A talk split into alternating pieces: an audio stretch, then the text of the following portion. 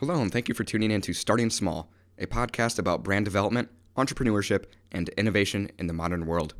In this episode, I'm joined by Deborah and Nicole of Sorbabes, vegan and gluten free, plant based sorbet bars. I must say, I'm typically an ice cream guy, but after trying Sorbabes, they're bars that are dipped and coated so perfectly, nothing compares. I highly recommend, and I hope you guys enjoy this episode. Hello, and thank you for tuning in to Starting Small. Today, I'm joined by Nicole and Deborah of Sorbabes. Guys, thank you so much for joining me today. Yes, thanks for having us. Of course. Great to be here. Yeah. So we typically like to start out with your upbringing. Uh, there's two of you guys. So if you could uh, decide who goes first, but talk about what your childhood was like and where did you guys grow up? Should I start? Okay. Um, so this is Deborah Gorman, uh, co-founder of Sorbabes. I started actually. I grew up in New York City. Um, so I, you know, I had a very um, metropolitan, you know, gr- like early, early existence, and I was also surrounded by food in a very positive way. Like my grandmother taught me to cook, and I learned a lot about just like like really she was she was immigrant. You know she had like really delicious recipes that were a lot more flavorful and more interesting than a lot of the stuff that was we were other people were eating um, and so i learned a lot about just like really good food and what it meant to really use great ingredients and how important sort of this tradition of cooking is in our family Mhm. um, so i grew up cooking a lot like i just would come home from school instead of playing video games i'd be like testing things in my kitchen and like trying to make different new recipes so that's sort Mm. of where i learned how to cook basically Yeah. by myself growing up which was really fun um, and yeah and then i don't know that was the early upbringing i guess is where how food was For very important in my life Amazing. Amazing. Yeah. So for me, uh, it's a quite different story. I was actually born and raised in Alaska. Wow. Um, and uh, yeah, I feel like that made me always feel disconnected from the rest of the world. I was always hyper aware that I was from this weird excluded place where the lower 48 was all the cool things were happening there. And um, I was always wanting to find that next level and get, you know, to the lower 48 and work on something big. Like I just had these huge dreams and I like to say I had delusions of grandeur. So my my big dream was I was going to go to New York City when I graduated um, high school to go to college and then go work on Wall Street and live in a penthouse and make millions and millions of dollars. And that was my you know dream. Yeah. So um, I got part of that. so after I graduated high school in Alaska, I moved to New York City and I spent uh, you know my years there in college. And afterwards, I got a job in investment banking. So I Mm. made it to Wall Street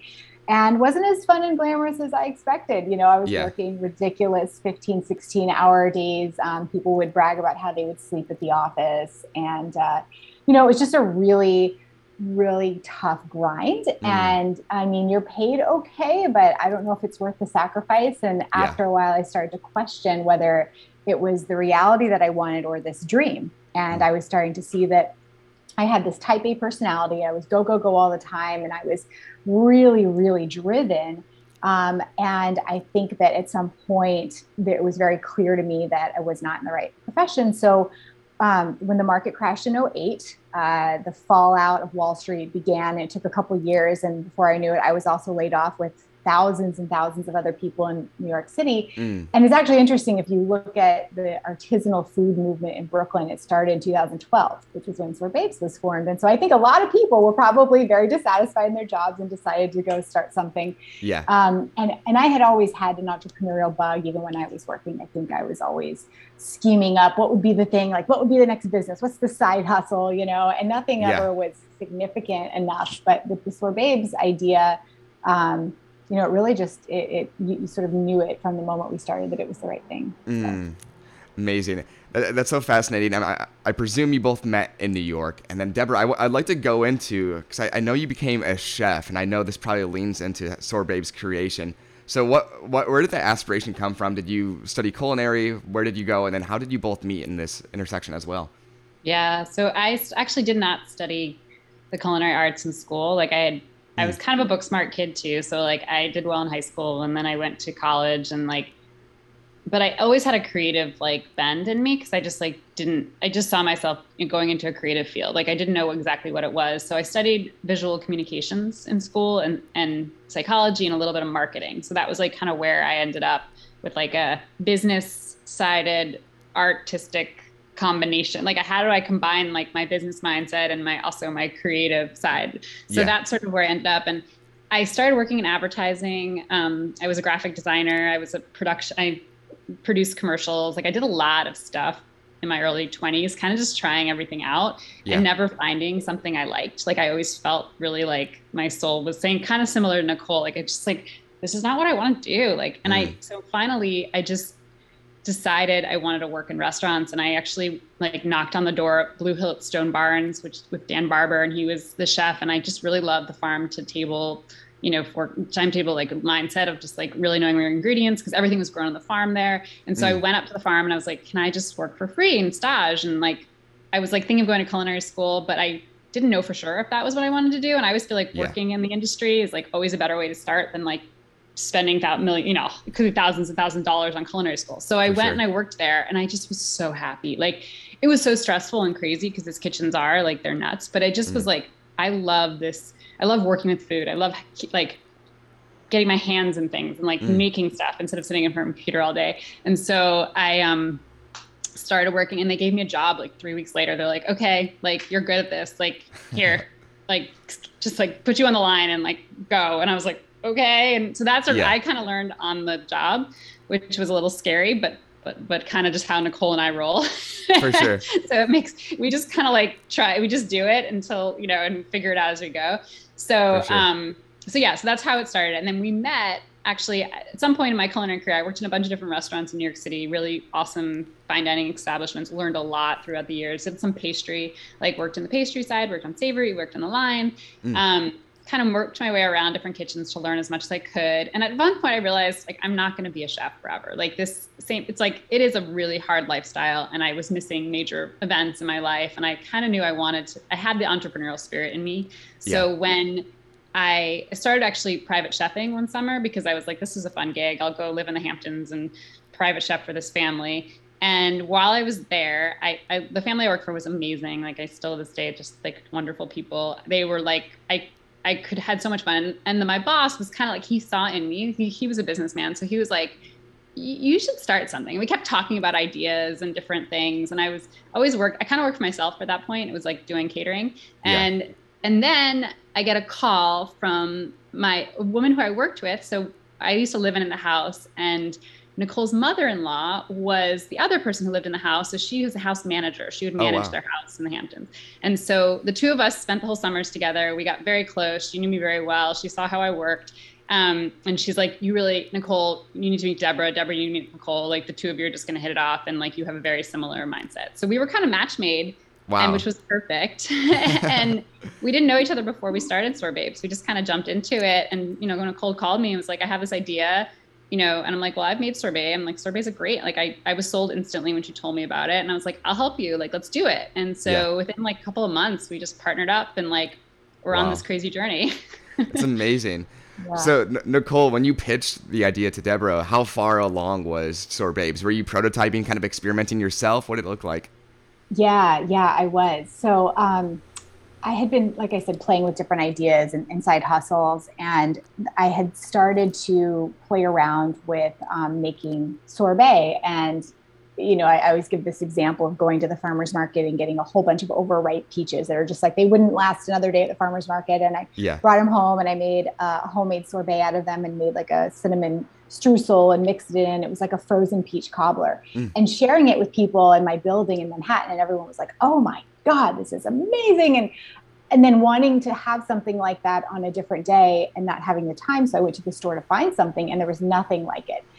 And I was just like, why is there so many options for frozen desserts and, you know, froyo and coconut ice creams and artisanal ice creams? But sorbet was always the same three flavors. Every brand made it, but they just, it was like a, we joke, it's like the redheaded stepchild of the ice cream world. Like it was like, yeah, there's sorbet, but it's, you know, not yeah. the top seller. And so I was like, why don't we just give this some love? And Deborah, when I, you know, being in the culinary world, when I told her about it, because I think true chefs understand how amazing sorbet can actually be. Yeah. So she, of course, was like, yes, this is a great idea. And it was very interesting working or, or, starting a business venture with someone that you're not friends with because I had no history with her. So in some ways, we really had to truly just jump in. And I think some of it was just naivety. We, we weren't maybe totally aware of how dangerous getting into business with somebody can be. I mean, fortunately, we, we have a great relationship now, but yeah, um, I still remember very vividly when I realized I could work with Deborah. Um, we were working in the, an ice cream kitchen together. We would make the, the sorbet late at night, and it's it's really busy. Like you're constantly, constantly moving, and it's exhausting and it's late at night. Um, we were doing this in a, in, we rented out an ice cream shop in the middle of the night in Brooklyn. So it was like this tiny little creamery, and we would go in at midnight and work until five in the morning. And we would work in such synchronicity. It was it was almost like neither of us stopped. We didn't really have to talk too much about what needed to be done. It was just we were anticipating each other's moves and we were kind of dancing in the kitchen together. Yeah. And I was like, and we got so much done and we were exhausted and like to the point of tears sometimes but we still both showed up. We still both did it. And we mm. were like, okay, I think we both saw in each other this really strong tenacity that is necessary to go into business. And so I think at that point I was like, I know she's a hard worker and I know she's smart. I can trust her. And, you know, we sort of jumped in. Amazing. I'm curious in those early days, um, kind of how many flavors were you looking to go with? Um, what did that like first launch look like for you guys, especially not having business ventures by your yourselves at that point? So, how many flavors did you launch with? What was the size, etc.? We actually st- so we started at farmers markets, um, and we mm-hmm. were so we weren't selling packaged ice cream yet. It was Got in it. bulk, you know. So we made these. So basically, it was a great test environment. So we yeah. would come up with these flavors and we had some awesome, we just, I would just basically go to the farmer's market and see whatever was in season, purchase it, like make, come up with a flavor based on what I found at the market. And it was fun. Like we had like yellow watermelon and basil and like cucumber white wine mint and like these really like fun flavors that actually sold incredibly well. And we also came up with these like nut butter flavors. So some of our flavors had, instead of just fruit, we also started using nuts. And then they weren't nut butters at that time. It was like basically we created this awesome way to make these nut butters, nut sorbets that had like the creaminess of ice cream, but were dairy free and you really tasted all the flavors of the different nuts. And so that was so fun to like just try these out. And we kind of, we got like uh, the, one of my favorite moments is when like Yelp, we were driving across like the bridge, I think from going from Queens to Manhattan. Um, and we just finished our day working. We were exhausted. We sold all, you know, sold out of all of our sorbet, mm-hmm. and um, we get a call from Yelp, and they're like, you know, you have a Yelp page, but like, you don't, you haven't set it up. Like, you have like all these reviews, like people, and we started like reading these reviews, and both of us, I think, started crying because mm. we were mm. just like, oh, people like are getting it. Like they really understand what we're doing, and it's unique, and they see it, and so we were like, all right, at that moment, we're like, okay, let's, let's keep going. Like, we are onto something. We're not going to stop. Yeah. And so that was the first summer. And so after we kind of tested out these recipes and had a bunch of different, like, great market research from the farmer's market, um, we found a manufacturer, like a very small manufacturer who could make our pints. And so we launched with about four or five flavors. I think I'm trying to remember what our launch flavors were. I mean, yeah. it was a strawberry it was a strawberry Chocolate. rhubarb crumble we had. We had the cucumber white wine mint, which was a good learning experience mm-hmm. because that one sold incredibly well at the market. Like we would also have um, Hamptons farmers markets, and at the Hamptons yeah. farmers market, like we could sell people like five of those at a time for twelve dollars a pint. At that time, that was like crazy expensive, and yeah. people were just buying it and they loved it, and they were like, "This is the best flavor." And you put it on the shelf in the supermarket, and nobody bought it. Like it just sat there because mm. people couldn't understand like why is there like the cucumber if they didn't taste it and have that like sampling of it or kind of be at that yeah. farmers market experience where they're open to it, they didn't buy it. So then we mm. shifted a little bit on our mindset of what we put on the shelf and how we launch the products in in a way where they're innovative and interesting, but also comfortable and approachable, so people aren't sort of they will like look at them and say, "Ooh, I like those two flavors. I'm going to try that together." Yeah. Versus being like cucumber in my sorbet, like I don't know, you know. So it's yeah. it was an interesting, really interesting learning experience early on the mm. farmers markets, and then launching in our first stores. um, sure. in New York City, mostly New York City and the Hamptons, was where we were selling. I hope you guys are enjoying this episode so far. I'd like to pause and say thank you to this episode's mid break sponsor, the Tie Bar. As you guys know, the show relocated to Los Angeles, and as I'm working in the studio and then in the office, first impressions are really important. The Tie Bar offers a wide variety of men's clothing from ties, shirts, dress pants, and more at a very affordable price point. And I can truly say I highly recommend this brand. I've ordered so many dress shirts in the past, and nothing feels as great as these shirts do at the same price point. So make sure to check them out for yourself at thetiebar.com. That's thetiebar.com, and enjoy the rest of the episode. Well, at launch, and especially as well leading into today, I'm curious, what are your marketing strategies? What, what do you find that works, especially, I know in the tasting at the farmer's market, but when you move into stores and retail, you can't really give your consumer that. So, what do you find that works best for you, especially as a consumer frozen product? That's a really good question. I think if there was a perfect answer, we'd all be like yeah. multimillionaires. You know, I, I find that well, what we found is the most important thing truly is that you get your flavors right. So, like to Deborah's point, understanding that when someone's at the grocery store, the way that they look at flavors and, and options is is probably a lot more traditional than they would if they had an opportunity to taste. So even if you go into an ice cream and dip shop, right, you'll mm-hmm. taste some of the funky flavors, but you'll walk out with your traditional cookies and cream or whatever. That's just yeah. kind of how people are. So, you know, I think really understanding what the consumer is looking for and the higher volume flavors is going to be really key. But then also your packaging, mm. I think that is your first point of contact. I think everyone thinks about like marketing and social and this and that. But at the end of the yeah. day, so your packaging has to jump off the shelf and people have to be attracted to it and want to, to try it. So we went through a lot of packaging iterations and you know tried to save money in the beginning by doing it in house and working with like smaller you know unknown designers and and not understanding packaging design i think is one of our biggest mistakes in the beginning. Mm. um, words were too small the flavor cues weren't large enough like you know what's the hierarchy of the communication on the package? Like what is the brand the most important thing or is the flavor name? So we have refined all of those decisions now, which I think really, really helps with our packaging. And when we go into into new stores, the first line of defense is your packaging, right? Got to sell. Yeah. So that that's kind of the way we approach it. And then after that, then of course you layer on brand awareness with tactics on social and geo targeted, you know, ads and things like that. But um, you know, it's really and then of course you know retailers want you to do all of the promotions with them as well and so yeah. a lot of stores have trained their shoppers to shop the tags so mm-hmm. it's like you know if, i mean i live in florida right now and everyone knows at publix it's all about the bogo so you go in and when yeah. something's on bogo you stock up so i think that understanding the retailer that you're in and their culture so mm-hmm. some retailers are high low and some are everyday low price and so just understanding the tactics per retailer is also very helpful for sure so i'm curious with that uh, consumer research and marketing, what would you say is the main demographic? Have you depicted that, and what would that be? I think well, we've yeah we've um, we think we're pretty sure, and I think this is hard because I think there is actually a pretty good range of people that purchase our product. Yeah, we think if it's more of like the demographic is more like social social social social graphic. I think is the term. I'm not sure but it's yeah. more about like a mindset versus an age or a um, gender you know like what other ways you would break down people and and yeah.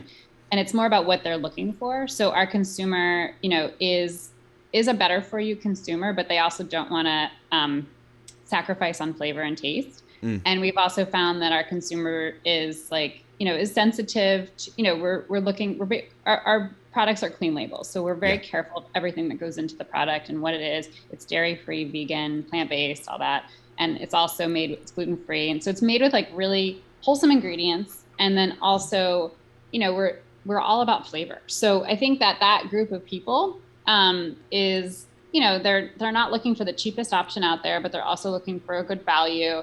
They're, um, you know, they're, interested in like we you know we think about like-minded brands to partner with because I think that's a really good way of thinking about our customers because that's where you know we have these great um, synergies with other brands that have similar um, values. Yeah. Um, and I think a lot of times the female consumer, I mean, without you know generalizing too much, because you know we are the sorbabes and a lot of the supermarket shopping is still primarily done by women, which is still interesting today, but you know, of course that's changing and that's great. But I think we like, you know, we see a lot of, um, you know, we talk a lot about women empowerment and like being a female owned brands. That's mm-hmm. part of our, our mission and to share that. Mm-hmm. For sure. So, I hope that answers your question. No, totally. totally. Uh, I'm curious then, uh, looking at Sorbabes today and the existing market, how would you say that Sorbabes is different? I know vegan, um, plant based. What, what would you say is differentiated, especially people who aren't familiar too much with sorbet? What's like an existing like sorbet yeah. formulation that might not be healthy for consumers? Yeah, so I think traditional sorbet is very one dimensional. Mm-hmm. Um, a lot of times it's made with uh, corn syrup because it get and high fructose sor- corn syrup. It gives it that really silky, smooth, sort of saccharine sweet, uh, which a lot of people associate with sorbet, which is unfortunately why I think a lot of people don't like it mm. or think they don't like it because it, they think it's going to be super sweet. Yeah. Um, and it can be it can be icy so there's you know a lot of that and sometimes you'll put uh, egg white in in sorbet as a it's like a stabilizer as a bulker so i think that if that was how a traditional person maybe saw sorbet, sorbet is very different. We obviously use um, really clean ingredients, but we also make sure that it's not too sweet. I think that we know actually when something is so sweet, you can't taste the actual flavors. What you're getting is that like sugar hit, but you're not tasting like the real strawberry. Strawberry does have a little bit of tartness to it. I mean, a real strawberry is not mm. like a sugar bomb. So, you know, trying to be true to that. But I also, so one of the things that we've done when we first started, we were making our sorbet in pints, and we have transitioned to novelty bars. Because one of the things that we really wanted to showcase in sorbet, and sorbabes in particular, was layers of flavor and texture. And we felt that the bars were a much better way to, to deliver that. So, right now, our sorbet bars have a soft, sorbet center. So they're not like a hard fruity, like a like a fruit palette. You think it's kind of icy. Yeah. They're not that. They're very soft in the center. They melt very nice in your mouth. But then the outside is dipped in a creamy, flavorful coating. So we have all these different dips that we dip the sorbet in. So it kind of gives another layer of texture and flavor. And then those have crisps in them as well. So they're actually puffed quinoa, but it just tastes like puffed rice, like a crackle bar. Yeah. So, you know, the flavor combinations we have, we have a mango bar dipped in a creamy coconut shell with crisps. We have a strawberry bar dipped in a strawberry cream shell with crisps. Um, we have a wild berry bar, which is this really juicy wild berry flavor um, dipped in a dark chocolate shell with crisps. So it's really about like, you know, you get that sweet and a little bit of that like dark chocolate to kind of combine it all. And, and it creates, and this is where I think Deborah's culinary background really has come into play is, yeah. you know, understanding palate and understanding how when you eat things, it's like those layers of complexity which create this really wonderful, wonderful experience. Mm. Um, and that's what I think our sorbets deliver today. Amazing. But looking at sorbets today, what would you say is the top seller, the top flavor, if you have an idea? It's hard. Gosh, they all sell kind of similarly, which is interesting. We just like looked at our years, you know, how much we sold in the last year. Mm-hmm. And in different regions of the country, different bars are the top seller. You know, and yeah. it, in the beginning of this year, we thought it was like we just like watched like how things go. And we thought it was going to be like they're all like kind of like in a little race. You know, you see them like going up on, yeah. on the charts. Um, so our um, vanilla caramel was we thought was our top seller. And then wild berry started like picking up and like winning the race. And then just recently we just see mango coconut like really like making leaps and bounds. So we're like huh. So it's i think it's wow. just interesting.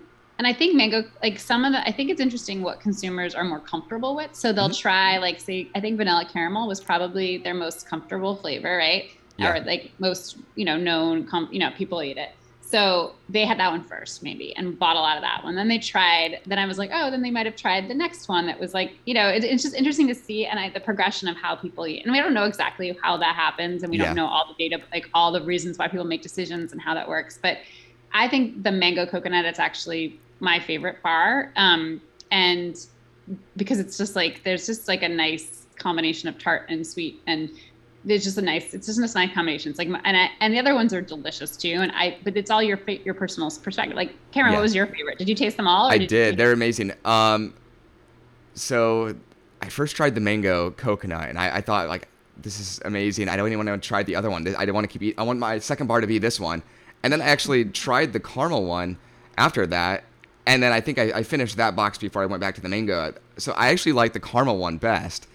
It's yeah. so good. Yeah yeah, and that's actually an interesting, interesting one. Yeah. yeah. Uh, well, and it's because that flavor is so different than the others because it is made with a nut butter. Yeah. So it provide, I think, and, and again, like for people, consumers who don't know our brand, when they hear sorbet, they, they again expect something icy, something sugary sweet. So they don't expect this ice cream like creaminess. Yeah from something that doesn't have dairy. And when we started this, it was way before the dairy free movement, way before plant based and vegan and any of that. So you know, sorbet is truly traditionally dairy free. And we just kept with that because that's what we're making. And the vanilla caramel, I think, delivers this ice cream experience that people really yeah. enjoy. I mean, it's such a great flavor. And then Deborah created that, that um, caramel chocolate, which for dairy free, typically what you see is all dark chocolate dip mm. because that's the dairy free option is dark chocolate. So Deborah was able to create a you know, sort of faux milk chocolate. So it's not truly milk, but it tastes yeah. like that with the caramel notes. And yeah, that's a really great flavor. It's amazing. Well, I like to conclude each episode with this. If you guys could each share one piece of advice uh, with an aspiring entrepreneur, maybe something you've learned or regret along the way, uh, what would that be? I think I have one. I was thinking about this.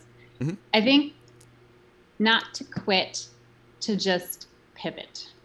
Yeah. Because I think that there's moments in time, and we've said this before, I think together, is that you're stuck to an idea and you're so sure about it, and then you can be so stuck on it that you don't realize it's not working and you need to pivot.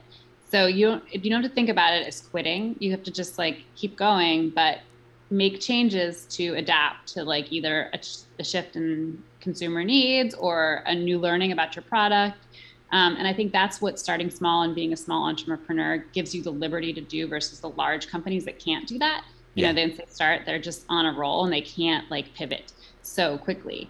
Um, so I think that, you know, you sometimes feel like you're failing or it's not working or things aren't going well. Like, and you just have to step back and like assess the situation and see what's not working and why and pivot and just say, okay, I'm not going to do it this way. I'm going to try a different way. I'm not going to quit but it might feel like quitting at the time if you have to like let go of an idea that you're so so sure about but yeah. there's usually a way and i think it just takes time it takes years and years and years of building and learning and consumer awareness doesn't happen mm. overnight it takes like you know it takes just years of people and then also learning about your product and making it better so i think all those mm. things to me is don't quit just pivot for and sure that's my that's my advice that's that's great advice deborah i mean mm-hmm. and I, I almost piggybacking off of that that sort of last idea about it, it takes a lot of time. I think patience. I mean, we've been at this for 10 years now. And I can tell you that when I think about any brand that I admire, no one hits that like gold level of success before 10 years. You just, yeah. and so that's a long timeline if you think about it. And even after 10 years,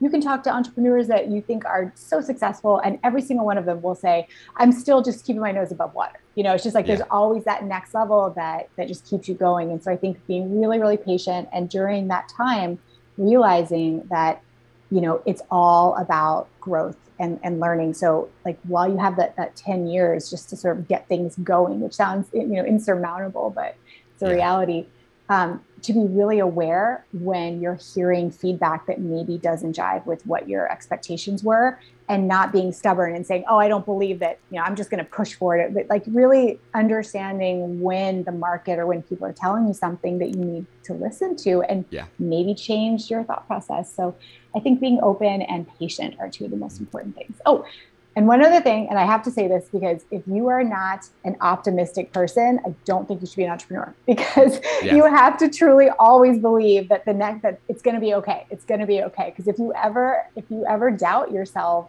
um, I don't know how you're going to make it through because it's tough. For sure. Well, sure. Nicole and Deborah, thank you guys so much for joining me today. And to the listeners out there, make sure to check out Sorbabes at sorbabes.com. Hey, thank you for listening to this episode of Starting Small. If you would, Leave a review on whatever platform you're listening on. Also, follow Starting Small Pod on social platforms to keep up to date on future guests.